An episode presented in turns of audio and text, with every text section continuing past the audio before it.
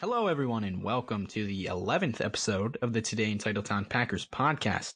We got a lot to discuss today, lots to talk about. We're going to talk about the ugly win against the Washington Redskins last Sunday, 20-15. We're going to look ahead to this week against the Bears, who are still fighting for a playoff spot, believe it or not. And, we're just going to go over everything green and gold. I'm joined today by my co-host, Braun and Mason. Braun, how you doing? I'm doing great. You can follow me on Instagram at Lambo Leapers. All right, sounds good. And Mason, how about you?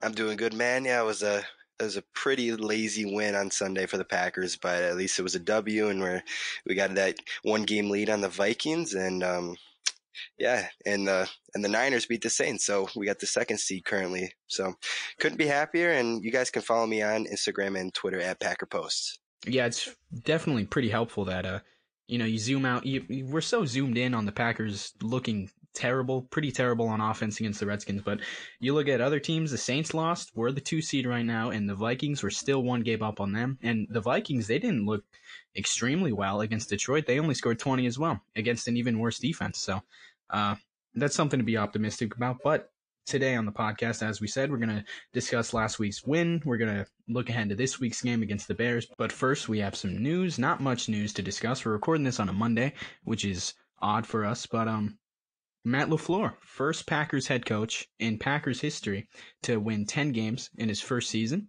That's pretty awesome. I mean, you go back to preseason and kind of look at everyone's expectations for the Packers this season. Sure, some were very optimistic because that's how sports fans are. But, I mean, realistically, you would be surprised if Matt LaFleur won. If Matt LaFleur made the playoffs, if he was the 2 seed right now, which he is. Just a great rookie season for him. He's got some flaws. He's got some growing pains to overcome still, but he's done a great job. Yeah, he absolutely has. And you look at the body of work the Packers have put forth so far this season, and it's win after win after win. And we've kind of, gone through the adversity that we faced. And even when we're not playing great, we're coming out with wins. And that has a lot to do with the coaching, and it has a lot to do with the leadership in this team. And it starts with him. So, he's definitely a Coach of the Year candidate, and this is something that'll go down in history as one of the great Packers starts of all time. Yeah, he was given a pretty good roster for his first year, and I don't think anybody outside of Wisconsin really expected the Packers to be in a position to get a first-round bye. But we're here, and we're kind of struggling right now. We're not the prettiest 10-3 team that there's ever been, but it's impressive. I don't think a first-year head coach is ever expected to do this well, but Matt LaFleur has been pretty impressive. He's just kind of getting through those first year kinks, and he's gonna, I'm not trying to jinx anything, but he's gonna have a chance to play a playoff game, hopefully at Lambeau in his first ever season. So pretty exciting stuff. Yeah, absolutely. And have we kind of overstated how much more talented this roster is? I mean, on defense, on paper, there's certainly much more talent on that side of the ball, but they're not playing much better than they were last season. And then on offense, it's pretty much the same pieces on offense. Maybe got a little worse with the loss of Randall Cobb. I mean, we've upgraded the right guard spot, but I don't think this roster is much different, and a lot of people say that like it's because he's got Aaron Rodgers, because he's got such a great roster. But I mean, this is kind of almost the same team that we had last year, and we are in a much, much better spot at this point than we were at this point last season. So I think it's just incredible for him. Like you said, Bron, he's definitely a Coach of the Year candidate, or at least should be. He's not really recognized as that by the national media as of right now, but. Yeah, I think he's just done a phenomenal job. Yeah, and when you talk about the talent on the roster and if that's overstated or not, I don't know how, that's a hard question to answer, because on defense, the talent is clearly, above and beyond what it was in 2018. Obviously, with the additions in the secondary, up front with the Smiths, I think it's clearly more talented than we've had in many years on defense. But like you said, on offense, we didn't really add anything in particular. I mean, even like Elton Jenkins, maybe the clear guy that we got in the offseason to help our offense, he kind of just plugged in and played that spot that Lane Taylor was playing at a decent level last year. And obviously he's been better than what Lane Taylor was for us, but we haven't seen anything, drastic from the offense in terms of improvement. And that has a lot to do with the fact that we stayed with a similar core and kind of ran with it and hoped that our defense would kind of take the reins and kind of balance us out as a team overall. And that's happened so far, and we're looking to still improve on both sides of the ball. But, definitely something that Matt LaFleur has to take a lot of credit for, and he deserves all that credit for sure. Just the biggest difference I've seen from 2018 to 2019 is just our free agent acquisitions. You know, Z'Darrius and Preston replacing the old guys, Clay Matthews and Nick Perry. Those are huge upgrades. Clay Matthews and Nick Perry did not produce at all. Kyler Frackler was our leading sack leader last year. And then getting Adrian Amos to take the place of Clinton Dix / Kentrell Brice. That was just a huge game changer. We know Kentrell Brice was not a good safety, and Clinton Dix was a huge liability back there. Was just didn't put the safe in safety, if you know what I mean. Adrian Amos is just a nice little security blanket back there, and that's pretty much changed our defense. Our defense hasn't really been the same since the first three games, but I think it's been better than it has last year.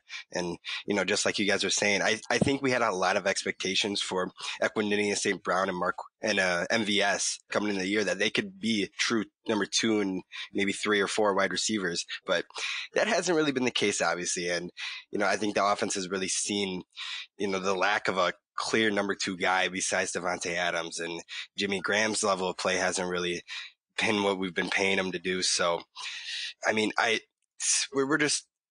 think we're better than we were definitely in 2018. New offense, new everything. But yeah, that's kind of like the casual fan perspective is like, well, our offense isn't setting the world on fire, so he's not that good of a coach. He's not coach of the year, but head coach is not offensive coordinator. It's not passing game coordinator. It's head coach. You coach the entire team. The whole team looks up to him. It's about leadership. It's about listening to your players. It's about accountability. And I think that's something he's excelled at. You look at the culture of the locker room. Everyone is like a big family. You see the locker room videos after every game. It's like a big family there. And that's something that I didn't really sense in years past. So I think that's something that he really excels at, connecting with teammates or connecting with his players. We heard a lot about that this offseason, how he kind of how that's kind of his game, how he's able to connect so well with his players, and we've definitely seen that. Maybe the offense isn't where we would want it to be, but I think we're 10-3. That doesn't just happen. It's not like we're the Patriots and we've played a bunch of cupcake teams early on in the season, and now we're up to 10 wins. Like, we've had a pretty tough schedule, and it just being at 10-3, the second seed in the NFC, that alone is impressive, especially under a rookie head coach. Yeah, we definitely we've had a couple tough games, but I wouldn't say our schedule has been one of the tougher ones in the league in terms of the teams we've faced. At least, obviously, we've had to go and face some tough road stretches and things like that. So I do think we've kind of benefited by facing some of the, some backup quarterbacks and some of the league's worst quarterbacks. You're looking at, the guys we faced. It's really Carson Wentz and Dak Prescott in terms of the quarterbacks on that elite level that we faced this season. So that's the challenge that we have to kind of get accustomed to and that we've really yet to face. So that's going to be interesting to see how we do, going against some of these teams come playoff time. With these better quarterbacks. And going back to what Mason said about Adrian Amos being kind of that safety blanket, he's really been maybe the most consistent secondary player that we've had in years, and that's been a huge boost to our team. He's played basically every snap for us this season. He's been one of the most reliable players on our team overall, and he had one of his best games as a Packer last Sunday against the Redskins. So definitely I would say that's, one of the better additions we've had in free agency in the last decade. So looking forward to what he can do for us going into the future. All right, and our next piece of news, not really news, but MVS, Marquez Valdes-Scantling, had such high hopes for him coming into this season, and he's been nowhere to be found the last 6-7 weeks. And on Sunday, he only had 10 snaps, which is the fewest of the season for him, and he recorded no catches, no yards, obviously. But yeah, only 10 snaps. He's getting buried on the depth chart right now by guys like Alan Lazard and Jake Kumerow. It's so hard to just like pin. What are your guys' thoughts on that? yeah, MVS is a guy that we all had high hopes for coming into this season, but something I don't think Packers fans really realize is that he was a fifth-round pick. I feel like we, as Packers fans, kind of expect guys to produce regardless of where they're drafted, and I think we have to realize that, you know, a fifth-round pick isn't going to come in and light the world up, especially not in his first, second year. He's played well for us, especially last season, more so than this season, but I'm not looking for him to come out and play extremely well and be a number 1 receiver. I just don't think that that's something we drafted him to be. I don't know what you want to, you know, what are you looking for by drafting receiver, you know, 3 receivers in the 4th, 5th, and 6th round? I mean, you can't expect to get a number 1 receiver out of that.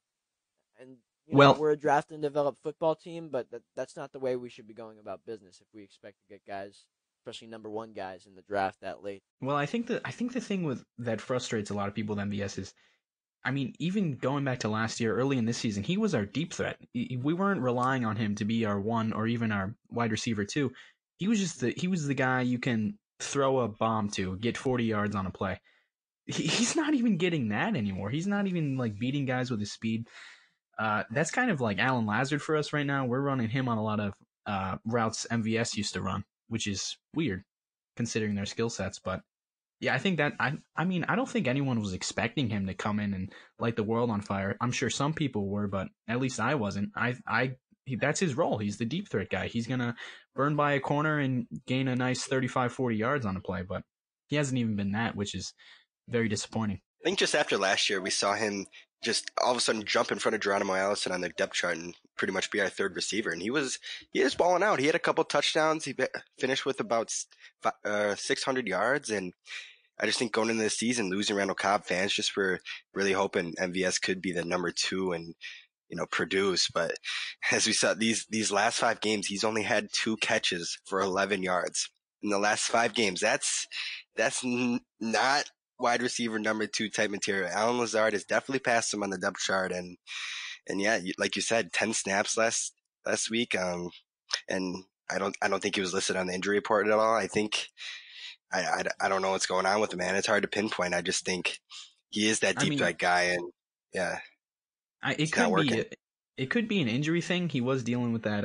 ankle sprain, I believe, but that was like week 6. I mean, that should be completely healed by now. He's not on the injury report, like you said, so I don't think it's injury related. I just think I think it's just the emergence of Alan Lazard and getting these tight ends involved. Like we saw Jay Sternberger get a red zone target. We saw Robert Tonyan last week score a touchdown.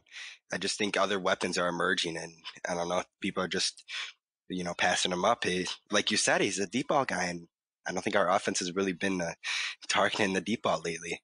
It's something that it's not something you can just tangibly look at and say, okay, this is the reason he's not playing well, or he's not playing at all, barely. It's a combination of things. Like you said, Alan Lazard emerging, Geronimo Allison is still getting snaps as like the wide receiver 3 slot receiver type guy. And then obviously, like you said, the tight ends. Jay Sternberger on the, you know, he's in the game on the first play, and after we activated him from IR, all of a sudden he's getting, you know, some significant snaps. And obviously Robert Tonyan as well, and Jimmy Graham are taking up a lot of the plays as well. And Mercedes Lewis, obviously. So there's a lot of guys that we have to get involved, and Aaron Jones is another one that's taking up a lot of the passing game, and he's really doing a lot for us. So there's just not a lot of, you know, not a lot of balls to go around. And when you're passing the ball for 180 yards, you know, on average in the last 5 weeks, that's just, you know, there's not a lot of room for success for a lot of guys. So I don't know. It's just something that we have to monitor, and you never know. He could start to play well, if you know, and then he's all of a sudden back up in the game playing a little more. We've seen Jake Kumerow kind of, you know, his snaps have gone down after getting quite a few during the middle of the season. So, and that, I don't think that has anything to do with his play in particular. I just think, like you said, Alan Lazard, the tight ends. So it's just something that it's kind of a fluid. I think it's a fluid thing that we're looking at right now, and we're going to have to see how he progresses as we head into the playoffs. You look at all the wide receivers on this roster. Is there a guy that maybe Rodgers trusts less than MVS? I mean, it seems like every time MVS is on the field, every time he's targeted, Rodgers, it's followed up by the shot of Rodgers giving him eyes or like barking at him or doing whatever hand gesture he does, because I feel like he and Rodgers just haven't been able to get on the same page. We've seen so many Going back to last season, we've seen so many times Rodgers targets him on a deep throw, and it's just a little short or a little deep. I don't think he can find that rhythm with MVS like maybe he can for other receivers on the roster. It's like going back to training camp, you hear Rodgers talk about all these young receivers like Alan Lazard. That's been his favorite this year. Last year was Jake Kumerow. He's since, even in Davante Adams' bad season, his sophomore season in 2015, every week Rodgers was like, nope, still like his skill set, still think he's a talented player, still going to give him targets. We haven't seen him do that with MVS. I don't know what that is. Yeah, maybe it's something like, maybe it's like as the weeks have gone on, Aaron Rodgers has just, in the meetings with Matt LaFleur and things like that, Saturday morning type stuff. Maybe it's Aaron Rodgers going to Matt, this guy's just not ready. Like, it must be something. Obviously, early on in his rookie season, there was talks about him kind of struggling with the playbook and things like that, similar to what Jamon Moore was at. And obviously, MVS kind of got out of that funk, and he obviously produced for us more, but maybe he's just not ready. This is a new offense once again, so he's kind of had to learn from the start, just like he did last year. And maybe this is just something he's not having an easy time with, picking up, the new offense in general, and maybe he's just not ready. I think that could be it, and that's maybe why we've seen his play go down, his playing time, because he's not producing, and maybe he's not got a full grip on the offense. I'm really interested to see what the Packers do this offseason with wide receivers. Geronimo Allison is, I think we only signed him to a tender, right? A 1 year little deal. Yeah, just a 1 year. Yes, and it doesn't. Yeah, and honestly, the way he's playing, I don't know if he'll be back. I really don't. So I tend to doubt it. I doubt it too, and I know this draft class. It really depends on how he plays down the stretch here. If he starts to produce, like it looks like he has flashed some kind of, what he was doing at the beginning of last season. If he can continue playing at that level, I think there's a shot we bring him back once again on a really low level contract. But considering the guys that we have at receiver right now, I don't know what we're going to be able to do at that position. So maybe he is a guy we bring back. I don't think he's been good enough all season. I mean, he had a good game against the Giants, and then the Redskins, he caught one pass where he's very lucky he was ruled down by contact because he fumbled it. He fumbled it, pretty bad fumble. Didn't count, luckily for him. But yeah, I don't think he's done anything at all. He's been so disappointing, more disappointing than MVS. And maybe that's just because I didn't have very high expectations for MVS going into the season. But Geronimo, I don't want to get into Geronimo, but he frustrates me more and more every week. What does he provide to an offense? I don't know. I don't want to get into that. Moving along here, Braun, I believe you have the Packers, what needs to happen for the Packers to clinch a playoff spot this week. So if you want to get into that. Yeah, so it looks like for the Packers this week, obviously we've got to come out with a win against Chicago. A huge game, because they're coming out 3 straight wins. And the only other thing that has to happen for us to clinch a playoff spot this week would be Cowboys' victory over the Rams. And, that looks a little suspect right now based on the Cowboys' recent games and how they've been playing and what the Rams just did to the Seahawks on Monday night. But regardless, the Packers control their own destiny in terms of both the bye and the playoffs. If they come out with the 3 wins in these final 3 games, then they will clinch a bye. Likely the number 2 seed at this point. So, that's definitely going to be interesting to see what we do moving forward and how early we can clinch a playoff spot. That way we can kind of get into resting starters and things like that if the bye isn't in play. Yeah, man, I'm just happy we're not in the same position as we were last year. I remember for my Instagram, I made 2 different path to the playoff posts where I pretty much just laid out where who needed to lose and how many games they needed to lose. And obviously, having the Packers having to win out. I did one if the Packers could have won 5 in a row, and I did one where they had to win 3 in a row. Yeah, we're not at that point. As long as we can win 3 in a row here, like you said, Bron, control our own destiny, first round bye. That's kind of what we're looking at. And yeah, I don't trust the Cowboys to help us out this weekend. They've been very rough as of late. Yeah, that's awesome. We 2 seasons now. All of us Packers pages on Instagram have been making these stupid path to the playoffs Path to the playoff post, where we have to win out. We need a million other teams to lose out and whatever nonsense we needed. We don't need that anymore. We're 10-3. That's amazing, because I'm so beyond sick of seeing those posts, because I get my hopes up. I'm like, this could happen. We could make the playoffs at 9-7. And yeah, it would never happen, obviously. It looked so doable last year. I literally, the week of the time I posted it, we lost. We lost to the Cardinals. That one was down the drain. And then we lost to the Bears. And that one was down the drain. But it looked possible the way that it was laid out. But yeah. I remember that post. It was a waste. Yeah, I'd rather have it how we are in 2019. Just win out. That's so funny, because when we fired McCarthy after the Cardinals game, we won. We blew out the Falcons next week, week 14, and before that Falcons game, everyone was saying, all right, we're gonna win this week, but don't get your hopes up, Packer fans, because I mean, this is a bad team, a team we should beat. Don't get your hopes up for the playoffs. And then we blow them out. And what do you see? All these, every Packer fan's getting their hopes up, which I was too. Yeah. The way it ended up going was we wouldn't have even made it anyway if we won out, which was disappointing.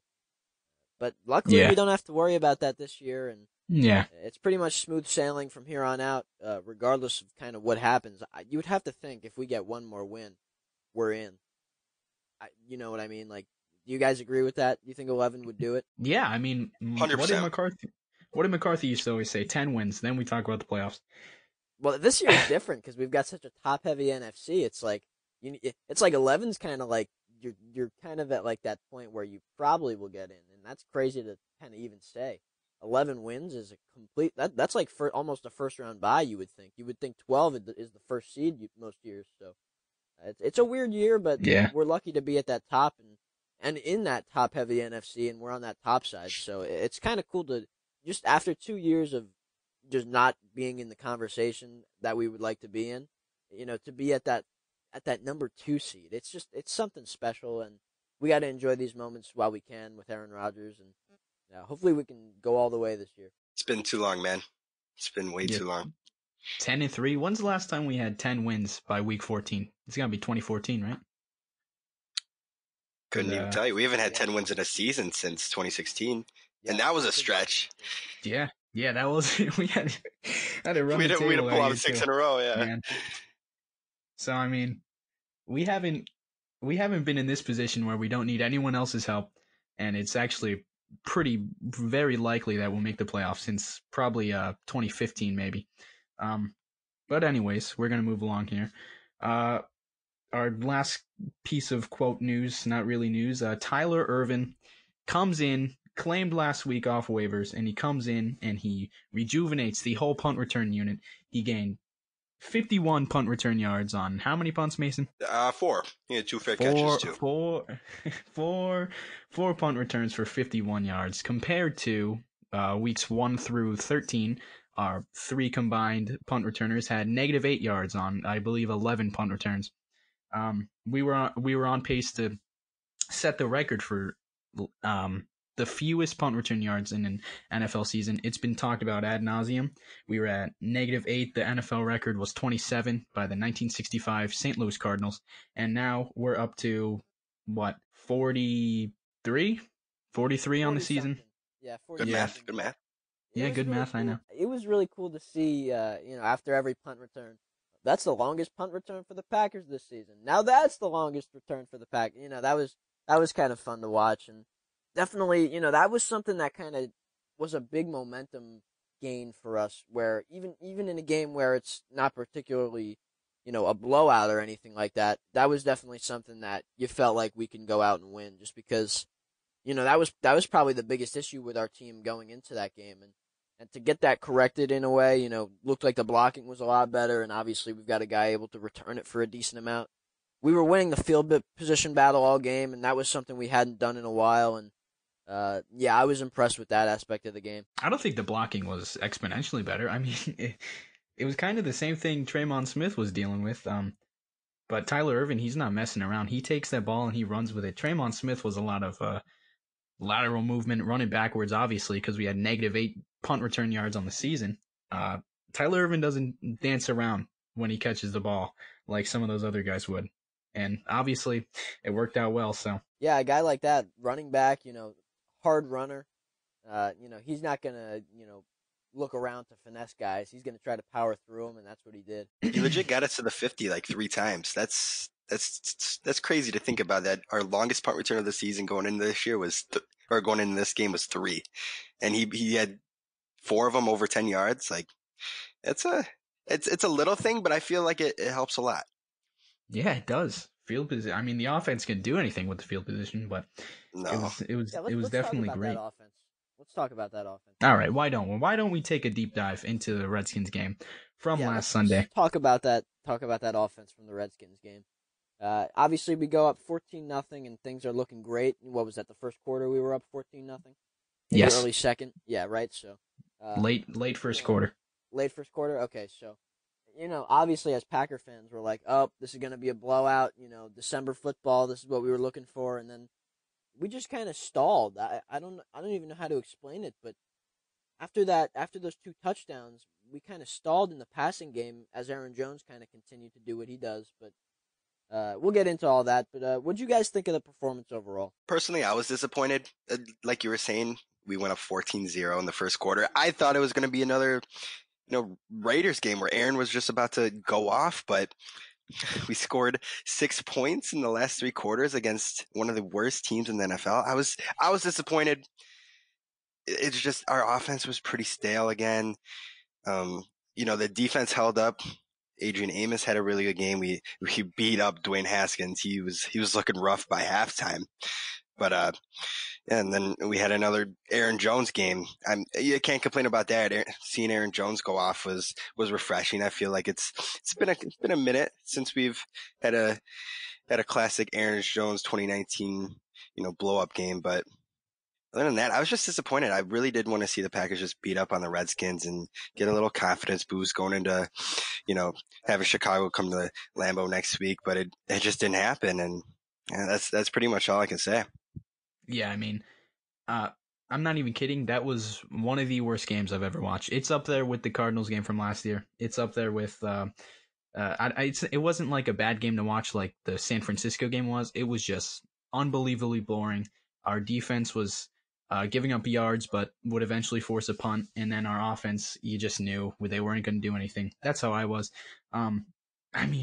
Aaron Rodgers, that was one of the worst games I've seen him play since I started watching football. I swear to God, it was so frustrating watching that guy. I mean, it's impossible to know without the all 22 being out to see who was like which routes he was turning down or whatever, but it certainly looked like he was turning down a lot of open guys and scrambling for no reason. Every play he would take the ball, start running around and pointing at guys, waving guys over. And that it felt like a 2018 game from Aaron Rodgers, and we haven't really seen that this year.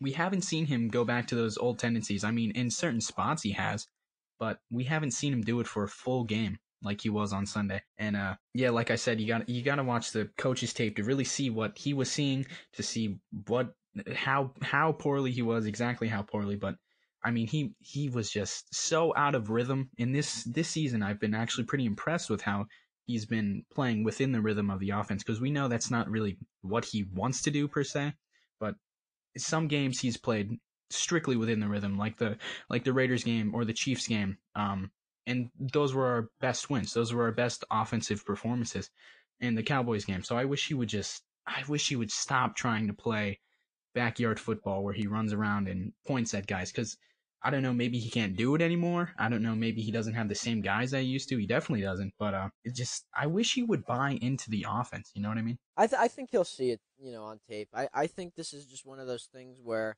it's just like the feel of the game. He had something in his mind where he was seeing things that maybe wasn't on the field or whatever. Like, it's kind of hard to explain because you don't really know what goes through such an intelligent football mind like Aaron Rodgers.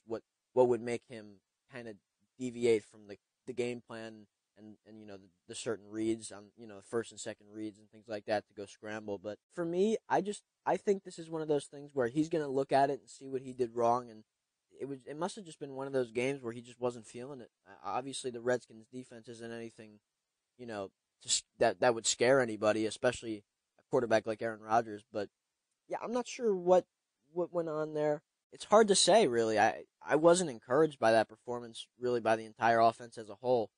We're just lucky that we've got so many ways to win on the offensive side of the ball because, you know, in a game where our passing offense isn't that great and plays the way that they did, most teams wouldn't win games like that because a lot of teams, you know, a lot of people talk about, you know, there's nothing that we can hang our hat on, you know, nothing that we do well, nothing that we do really particularly well.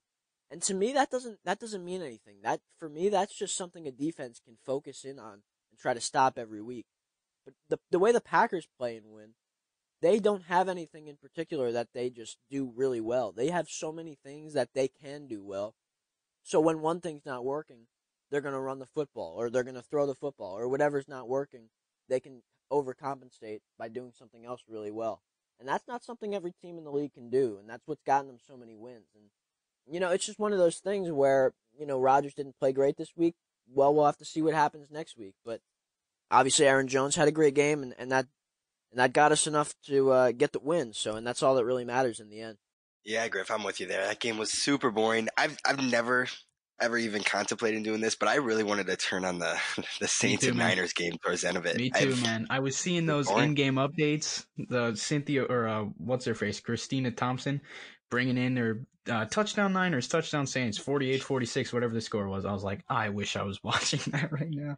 Same, I wish our team looked like one of those teams. That's all I can think. You guys are doing it wrong, man. You guys are doing it wrong. I got both games on, one on my phone, one on the TV.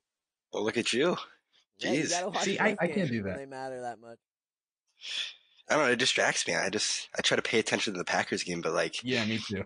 I wish we could have blown them out, so we could have caught the end of the game because that was insane. That really was. That's probably the game of the year so far.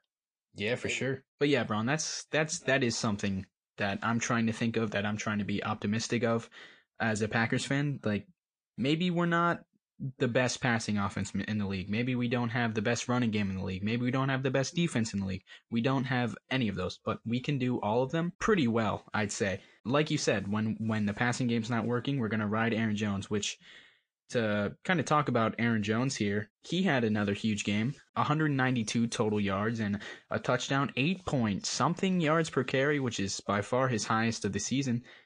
He had a monster game. He was just, every time he touched the ball, he was getting positive yards, making a guy miss, or whatever, showing off his explosiveness. Yeah, he was our leading receiver as well.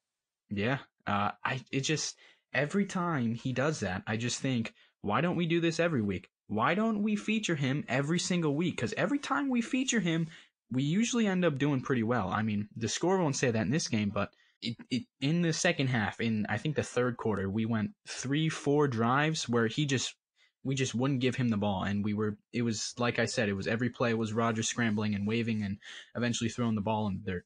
So I it's just so maddening. Why don't we give him the ball on most of our plays? I just don't get it. I mean, I love Jamal Williams. I don't even think this is a Jamal Williams issue, because I think Aaron was in the game a sufficient amount, but why aren't we giving him the ball? Why aren't we giving him touches? Why are we trying to play this garbage passing offense that is clearly not working? That is just so frustrating to me, because it's what we dealt with all of 2017 and all of 2018. And I think Matt LaFleur does a way more creative job of using Aaron Jones than maybe Mike McCarthy did, but it just, come on, focus your game on him. Plan a game around this guy, because that should be our offensive identity, in my opinion. A lot of talk about what's our offensive identity. It needs to be Aaron Jones. Yeah, man, this conversation is giving me 2018 vibes. Like, literally, that was the biggest argument on Twitter, on Instagram, everything. We just wanted to feature Aaron Jones, and it never happened. And we got a glimpse of it this year. We've seen him just absolutely ball out, both in the rushing and in the receiving game, and he's just kind of been faded recently, and it's been hurting our offense, I feel like. That's the one thing I'm hoping for. And I can't imagine Matt LaFleur would do this, but I'm hoping it's kind of like a 2018 Patriots situation where in the playoffs, they just used Sony Michel more than they had all season, and they became a power running team. Maybe that's what we're going to do. Maybe we're going to host our first playoff game, hopefully host it, and we're just going to ride Aaron Jones into the dirt. But that is a stupid mindset to have if you're Matt LaFleur. Like, come on. I know he's kind of injury prone, but come on, win your games, man. Feature your talent. We're winning. Yeah, but I mean, I guess. We're getting away with winning a lot of games that we're not playing our best football. And you know, if he's saying, look, we're not gonna display everything that we have in some of these games that we can win without doing that. Maybe that's his prerogative as the head coach. I'm not sure what it is, but as long as we're winning, it's hard to complain about things like this. I mean, there's teams that are, playing even worse than us and losing, or playing even better than us than losing. You look at the Lions, they've lost all their games that they've lost by less than a touchdown. And that's definitely difficult to stomach as a team and an organization when you're playing good football and losing. That was kind of like us last year. We were in every game, until it started getting towards the end. We were in every game against these great teams, and we just weren't coming out with wins, and things just weren't going our way, even when we were playing good football. This year, it's kind of the opposite. We're not playing our best football, but we're coming out with big wins each and every week. Yeah, it definitely is the opposite. And as I said last year, as a lot of people were saying last year, we are destined to win more games in 2019 than we did in 2018 because all those games were so close, and just regression to the mean. You're going to win more games if you're losing close games. That's just kind of how it is, and same can be said for this year. I feel like, because we are in a lot of close games and we've been winning a lot of close games, and that is unsustainable just as much as losing close games is. The ball has kind of bounced our way in a couple games this season that maybe has given us a win or two over the course of the season. But all that matters is that we're winning games, and hopefully in the last 3 weeks, and hopefully we get a bye in the playoffs. Hopefully we can kind of figure out an identity on offense, and hopefully it's going to be Aaron Jones. Yeah, I just hope we're ready come playoff times, especially on the offensive side of the ball. I'm not worried about really who it is so much as, if it's working. And I don't even know if I necessarily want an offensive identity at all. But as long as we're winning football games, let's just keep that rolling, and we can complain when we start losing. I mean, yeah, we are a jack of all trades right now, but you don't want the offense to be Aaron Jones. You don't want him to be our main player, because he's better than any other option we have right now. The passing game, I don't know what it is, but it's not working. So I think the clear answer is to utilize Aaron Jones. Another thing that's confusing, this is off topic, but why aren't we using Jamal and Aaron in the game at the same time anymore? We were teasing that at the beginning of the season. We just stopped doing it. And I think that's how we created so many mismatches with the linebackers, with the opposing linebackers. We could use both of them out of the backfield, and one of them are going to be open because teams don't usually have more than one cover linebacker.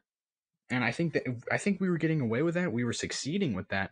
I don't know why we just went away from that. I don't know why we stopped with all these fun backfield routes. I don't know why we stopped with Dan Vitale. It's like we tease these things early on, and they just completely fallen off. Maybe, I hate this, but maybe it has to do with Davante Adams. Maybe it does.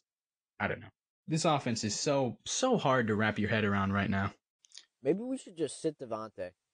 I'm kidding. Yeah. People think we should trade Davante Adams. People think that. Real people. Please, no intelligent human thinks that we should trade our best. I don't know, man. Nobody, no intelligent person thinks that. Where are we going to trade him for? Odell Beckham? Wasn't that on the Bill Michaels show? Or some Wisconsin local radio station? They tweeted out, should the Packers trade Davante Adams? Listen here at whatever link. Oh my God. I swear to God, some verified Twitter account posted that. They got clowned on in the replies, of course, but yeah, that's stupid.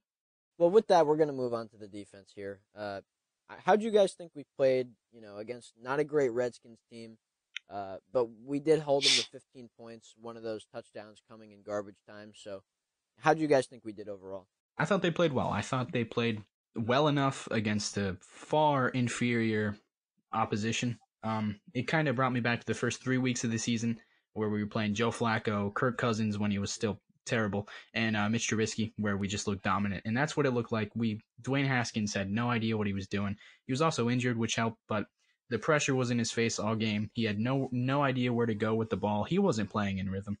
So I think that's what you wanted against a rookie quarterback who was with no head coach, with such a dumpster fire franchise, and last in the league. That offense is last in the league in every category. So I think I was pretty satisfied. Yeah, man. Obviously, going against Dwayne Haskins, he's been pretty bad this year, rookie year. Not really much to expect from him, and yeah, he got hurt pretty early in the game, and we were able to sack him 4 times and pick him off once. That's the kind of performance you want against an offense like the Redskins. They were just running the ball a lot. Adrian Peterson had 20 carries and a touchdown, 76 yards. That was pretty much their offense. They were just kind of exploiting the fact that our run defense has been pretty bad all year. But I thought the pass defense held up pretty well. Finally, Dwayne Haskins hooked up with Terry McLaurin. I believe that was their first touchdown together all year. Terry McLaurin was Case Keenum's favorite receiver, and he was balling out when Case Keenum was a starter. But yeah, that one garbage time touchdown, like you were saying, Braun, was the reason it looked so close this game. 15 points, like that's a pretty good game from the defense. Yeah, absolutely. I completely agree. The defense definitely played a really solid game, despite kind of, getting gashed a little bit by Derrius Guice to start. But speaking of some of those injuries, Dwayne Haskins and Derrius Guice, not that we want to, injure guys, but I've noticed that this team, this defense, this pass rush is just a much more physical unit than we've had in many years. And, we're just being very physical when we're getting to the quarterback, when we're tackling guys. It's just something we haven't seen. And the evidence of that is those guys coming up limping a lot, and just the last 2 weeks, you saw Daniel Jones go out, and Dwayne Haskins as well coming down with ankle injuries and things like that. Derrius Guice went out, obviously, and yeah, I just think that physicality is big because we want to assert our dominance on that defensive side of the ball. That's a huge thing that we haven't done in many years, and a lot of teams, especially last year, they were beating us even, when we were playing neck and neck with them in terms of talent. A lot of the times we would lose games like that because the other team was more physical than us. And I think in this case this year, we're the more physical team in most of our matchups, and that's what's helping us win games as well. Yeah, man, Z'Darrius last week was absolutely an animal, like he has been all year. He's just constantly just bull rushing, getting the lineman in the face of the quarterback, obviously getting past the linemen, getting sacks, and when we finally saw Kenny Clark kind of break out, he's been a little quiet when it comes to stats this year, but he had a 1.5 sack game, and that's just good to see because we had very high expectations for Kenny Clark going into his contract year, and yeah, he was an animal, just like we saw last year. That was really good to see. Yeah, ever since Kenny Clark kind of dealt with those injuries he was dealing with, kind of got over those and got healthy, he's been a monster, and it's not showing up in the stat sheet every week, but it certainly did on Sunday against the Redskins, and he's looked great for us, and he's just been an absolute disruptor in the middle there, and we need him to continue that level of play heading into the playoffs. Yeah, that's kind of the player Kenny Clark has always been. He's not going to light up the stat sheet with tackles for losses or sacks, but he's definitely a dominant defensive tackle. He mans the middle. He is the guy that opposing offenses have to worry about in the run game. He gets double on almost every play. That just goes to show how disruptive he is as a player, and he's finally getting over that injury. We saw him last week. He played very well last week as well. So that's good to see. But the entire front four, really, I thought was the highlight of the defense because they were creating pressure on. It seemed like every drop back, someone was coming free, and I think we're finally starting to see Mike Pettine get a little fun with his alignments up front. We saw on quite a few snaps on Sunday, we saw the combinations of Z'Darrius Smith, Preston Smith, Rashawn Gary, and Kenny Clark, 3 outside linebackers and only 1 defensive lineman, and that's something we were kind of talking about. And going back to training camp, we were really excited to see how Mike Pettine would utilize such dynamic players up front, and he's getting fun with it. And that's such a dominant combination too. I know there's the one play going around Twitter right now where it's that alignment, and almost immediately as Haskins touched the ball, all 4 of those guys beat their guys, and he's got nowhere to go. Obviously, it didn't help that he was injured, but he had nowhere to go with it, and he just took a sack. So I think we should definitely start utilizing that combination more often, especially as Rashawn Gary continues to develop more and more every single week. Our pass rush has been maybe the most consistent part of our entire football team the entire season. I mean, just the level of play that those guys bring out each and every week, it's kind of unprecedented, really. With the complete overhaul of talent that we've had, just absolute dominance. Each and every week, we're dominating in the trenches, and that's how you win football games. And all these little things, it's nothing like, you know, our passing game is lighting it up. You know, it's nothing like that. It's the little things that we do, and that's why we have 10 wins in 13 weeks. The more little things we do, that's how we beat teams.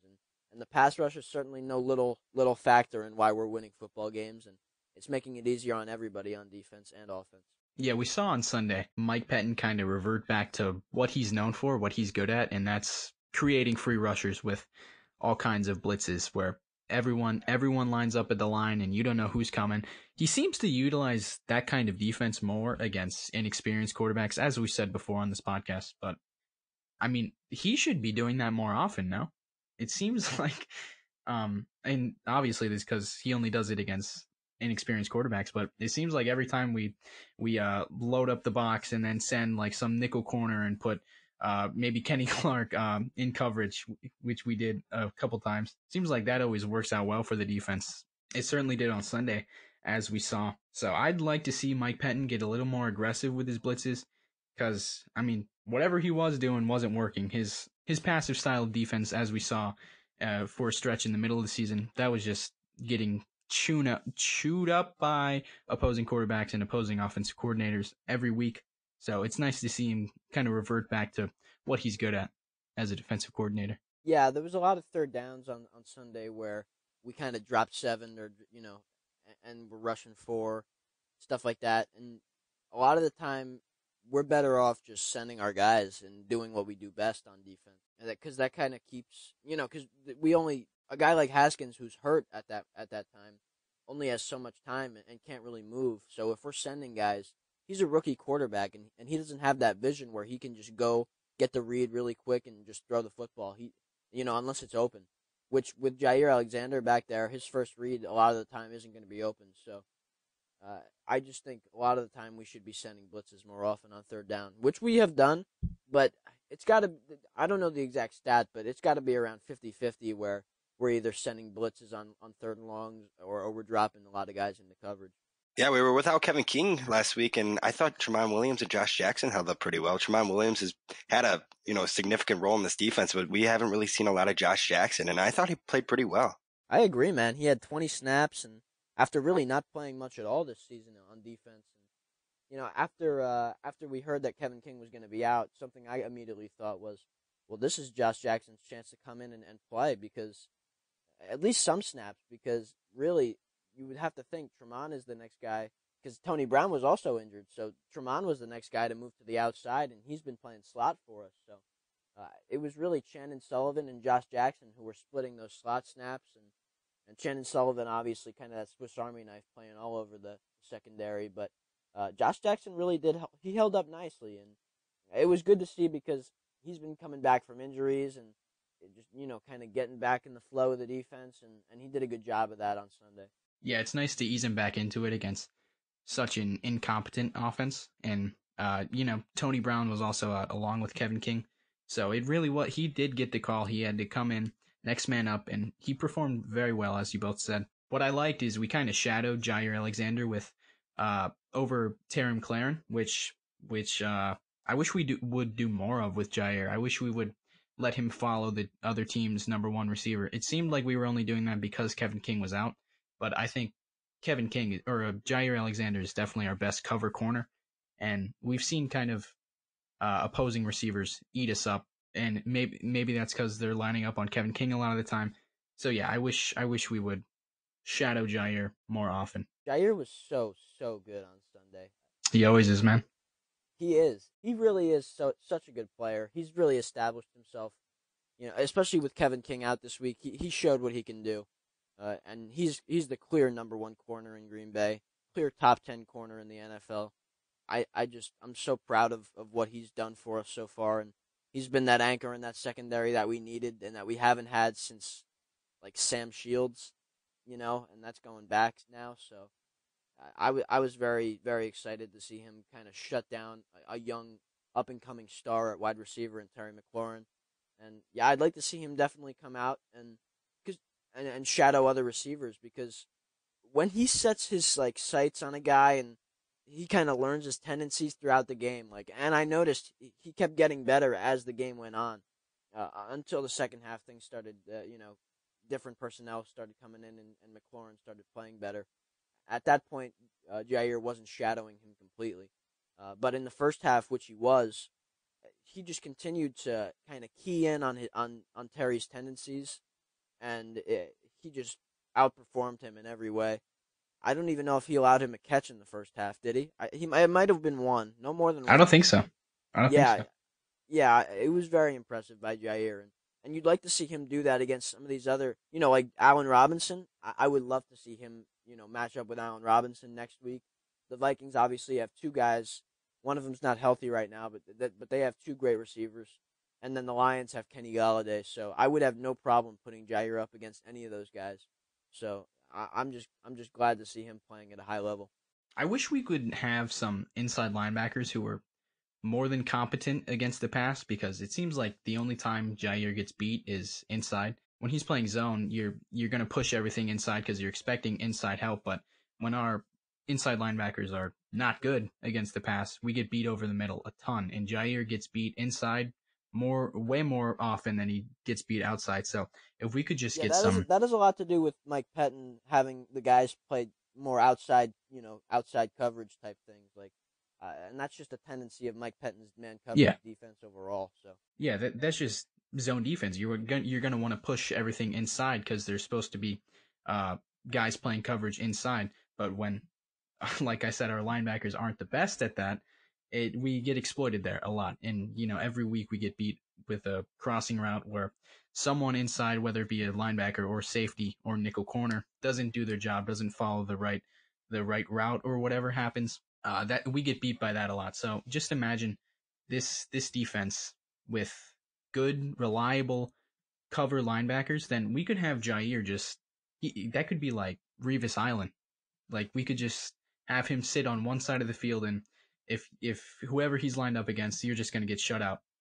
He's going to funnel everything inside, and whatever goes deep on his sideline is going to be shut down. That'd be awesome, because I think he does have that talent. Yeah, I think Mike Pettine's kind of gotten comfortable since Ibraheim Campbell has come back. I think he's gotten comfortable putting Campbell in that second middle linebacker slot on nickel defense and things like that. I think he has a lot of confidence in him and his abilities to cover the middle, and I think they're going to continue to do that, and hopefully that kind of helps. We saw it have a couple benefits on Sunday against the Redskins. We were a little better in terms of the inside passing game on defense than we've been in recent weeks. No Redskins tight end particularly did extremely well against us, so that was a change in what we've seen recently, and I think that has a lot to do with the game plan overall on defense, which I thought was one of the better ones we've had. Yeah, have you guys noticed we've been using BJ Goodson a lot less lately? Ever since Ibraheim Campbell got activated, it's been a lot of Shannon Sullivan and Ibraheim Campbell instead of BJ Goodson in the middle there. I mean, I haven't really seen any like jaw-dropping results from the defense since we've done that, but I like the idea of it. Get somebody fast in there, because that middle of our defense has been rough lately, both in the run and pass defense. Yeah, that's been interesting. We know Mike Pettine would probably prefer. He likes to play small. He likes to defend the pass rather than the run. We know that. So I'm sure he prefers a guy like Ibraheim Campbell or Shannon Sullivan over a big-bodied linebacker, downhill defender like B.J. Goodson. And just to expand on that, our run defense is still very bad. We shut down Dwayne Haskins. The passing game couldn't get the ball moving until late in the fourth, but they had a few drives in the middle of the game where they just called like 7-8 straight runs, and every single one was going for 5, 6, 7, 10 yards. Derrius Guice averaging 9 yards a carry before he left the game. It was brutal. It's like, what is there even a solution to this anymore? Is that just who we are? We're just not good against the run? Because wow, I feel like we were better overall in the run defense than just the past few weeks. We've been better. And I think especially on that first drive, you saw them kind of shut down a couple runs there early on, and that was a huge momentum builder for our offense to go and get a score. But, yeah, there was a lot of runs that we kind of stopped at the line of scrimmage or maybe for 1 or 2 yard gains. And I think the more we do that, the better off we'll be going forward, obviously. The thing that hurts us is when teams come out and, you know, get 1 or 2 big runs that change the game. I'd rather obviously we just allow a couple runs for, you know, 4, 5, 6 yards at a time at most. That way we just are consistent enough where we can stop the run to some extent and still try to make teams pass on us, which is the ultimate goal.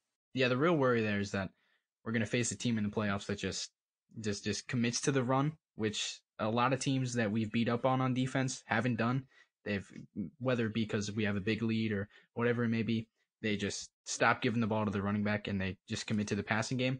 And that's where we kind of shut them down. But, I mean, imagine us facing the Saints in the playoffs. Do you think Sean Payton's going to abandon the run? No, he's going to run Alvin Kamara and Latavius Murray into the dirt. He's not stupid. That's the real weakness of our team. We put it on film every single week.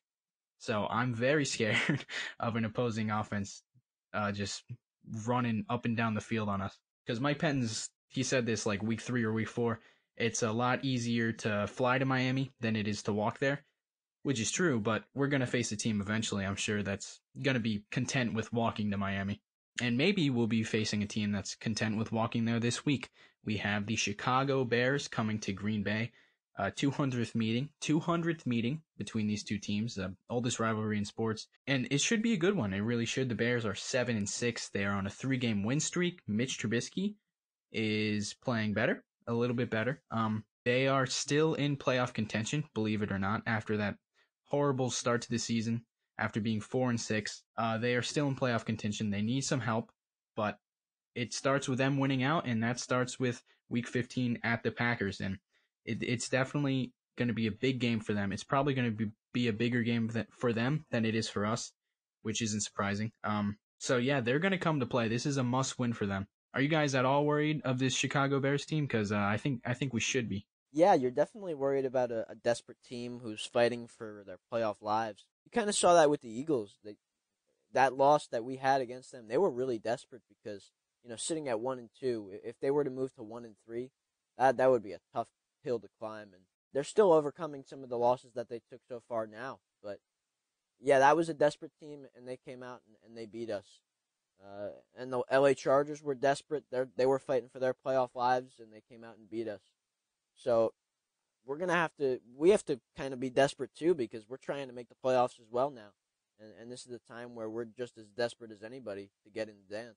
I wouldn't say I'm nervous or scared, because we can beat this team. We beat them in Week 1, and we've only gotten better. So I would like to think that we can go out and do our job here and essentially put away the Bears' playoff hopes. That would be a real nice thing to do. Yeah, man, the Bears are in the same exact position that we were in 2018. We had to go to Chicago Week 15 and just play for our lives. The Bears were pretty much playing for the division that week, and now it's opposite. They got to come to Lambeau, and they're trying to, you know, possibly make it. They need a lot to happen. I believe they need the Vikings to lose out and the Rams to lose at least 2 out of these last 3 games, which is a tough task. But, you know, it starts this week with the Packers, and they're on a 3-game win streak. They've won 4 out of the last 5, and Mitch Trubisky's playing a little bit better than he was earlier. And, you know, the defense hasn't really changed. The defense has been really good so far this year. Just like you said, I do think this game is going to be a lot tougher than people were thinking earlier in the year. The Bears are on a roll, and the Packers aren't. There's no such thing as an easy win in these past couple games for the Packers. This is going to be a good game. I'm excited.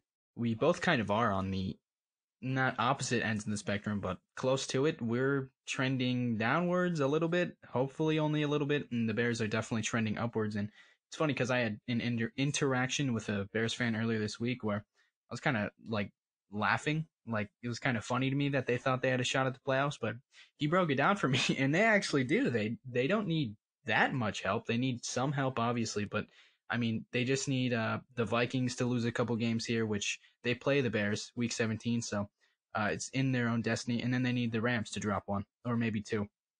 But those fans definitely are hopeful for a playoff spot, and you better believe that team is as well.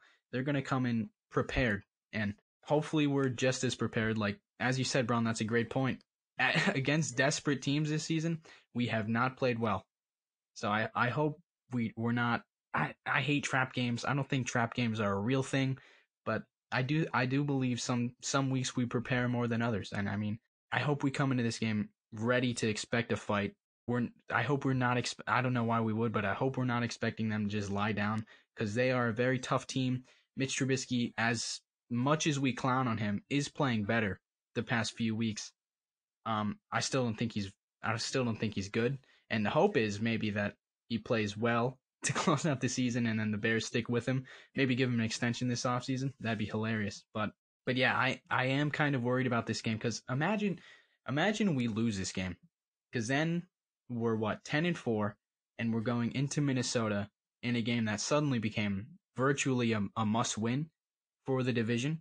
Like that would not be ideal.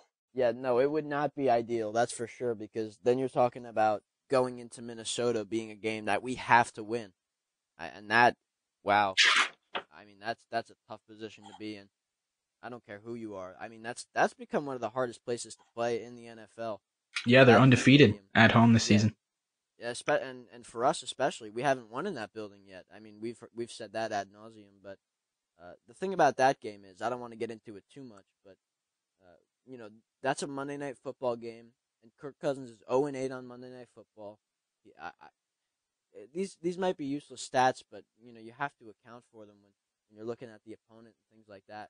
But the problem is, he's playing better, and he always plays good against us regardless. So we have to expect a great Minnesota team, and before we even get that far, we have to expect a great Bears team, and we have to pretend they have a great quarterback, and we have to play them like they're one of the best teams in football in order to get the win here this Sunday. So I really can't express the importance of this game enough. We have to come out and make a statement, whether that's beating them soundly or just getting a win and dominating on defense, whatever the case may be.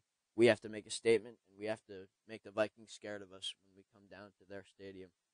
Yeah, I'd be happy with another 10-3 win, honestly. Mitch Trubisky, they're kind of letting him run more, I've noticed. Like, I know that's the thing a lot of Bears fans complain about, how they're forcing him to be a pocket passer when that's just not who he is. So I think on their winning streak they're on, he's a lot more mobile. Matt Nagy's kind of loosening the leash, let him scramble when he needs to, because we all know he's not a good passer. So I think that's something we should be worrying about. Maybe his wheels, he looked like kind of like a run first quarterback on some snaps against the Cowboys. So that's something we certainly have to worry about. I think we've contained mobile quarterbacks pretty well this season. I mean, we haven't played too many. Dak Prescott, I guess we contained him pretty well. Yeah, I think that's something we need to focus. Yeah, that's going to be a problem. I mean, Mitch Trubisky is maybe one of the best running quarterbacks in football. And it was kind of surprising to see him Matt Nagy just kind of throw that out of the playbook and try to make him something that he's not, which is a good quarterback. And that's kind of harsh, and that's a bit cynical, yeah. But you have to use his strengths to his advantage. And when you just take probably the best element of his game as a quarterback away, they're going to struggle. And there's a lot of factors that have gone into them playing better overall, but the fact that he's been able to kind of let loose and have the option to run with the football in his hands, that's something that's helped them win games in a big way. So, and we're not the best against mobile quarterbacks, so we're going to have to figure out a game plan to account for that, as well as their sound running game. You know, they've got some receivers on the outside. Their offense is no joke, so we can't rely on our defense to just, you know, score, you know, stop them, and we don't have to score much. We're going to have to come out and beat a good Bears defense. And that good Bears defense is without a couple guys, but it's also they're going to have Akiem Hicks back, even though they just actually lost Roquan Smith for the season. So a couple moving parts in there, but what do you guys think of the Bears defense as we head into a big game versus the Bears at Lambeau? Well, yeah, that's what I think we should be keying in on that. No Roquan Smith, but they are getting Akiem Hicks back. But I think that's easy to offset if you're the Packers. I mean, when they've got Khalil Mack and Akiem Hicks in the game, their pass rush is exponentially better than minus the one of them. So I think the way you offset that is with the quick passing game, and the quick passing game can go to the running backs because the Bears don't have Roquan Smith. It's funny how that works. I think we can create a lot of mismatches this week, similar to what we saw in weeks 7 and 8 against the Chiefs and Raiders.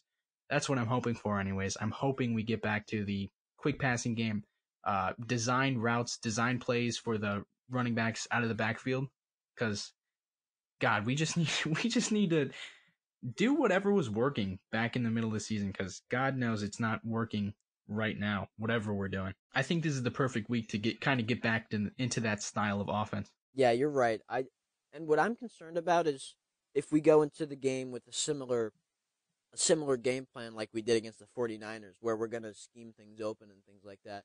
And when we're facing a pass rush that's really going to not give us much time to get guys open and things of that nature, we have to get the quick passing game going. And when Matt LaFleur wasn't going to change the game plan, and we were just kind of just struggling to get plays off because we had no time in the pocket for Aaron, I'm just afraid that that's going to happen. Hopefully Matt LaFleur recognizes what we're going up against, sees what we did against the 49ers and self-corrects there, and we're going to have to come out and really pass the ball quickly. The quick passing game it seems like we talk about this a lot, but that's really been one of the most successful ways our passing offense can win.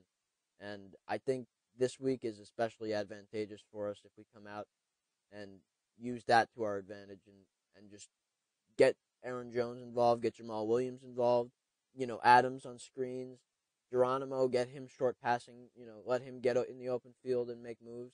Even MVS, we can, if we use his speed to our ability and to our advantage, we can get him the ball and kind of let him make plays like he did in the Kansas City game on minimal catches, but he goes and takes them for a lot of yards after the catch. So I think the short passing game and the quick passing game is something we need to get back to. And we don't have to score a ton of points, but if we move the ball well on offense, we can win the game. I don't think 10 points is going to do it this time. Week 1, we only put up 10, and we were able to win by a touchdown. I don't think that's going to be the case this time. The Bears' defense isn't the crazy turnover. I believe they led the league in turnovers last year. This time, not the same, but they're still top 5 in points allowed with only 17.